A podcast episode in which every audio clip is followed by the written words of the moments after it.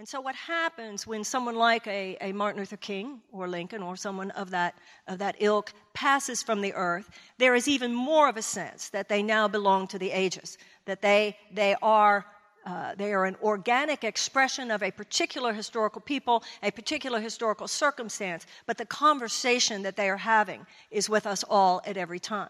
And that's why on Sunday, when this memorialization and this celebration of the life of Martin Luther King takes place, it's important that we remember not only what he did, not only the extraordinary nature of his ideas, of his beliefs, of his articulation, of his behavior, not only that we remember those things in terms of what he was and what he did, but also that we remember those things in terms of their relevance today.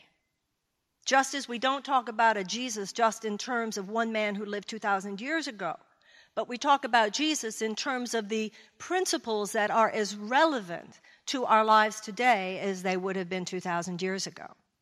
And I sort of can't imagine that the dignitaries who will be uh, celebrating the life and the teachings of Martin Luther King on Sunday will go too deep into the conversation about what Martin Luther King Jr. would have to say today. And why is that?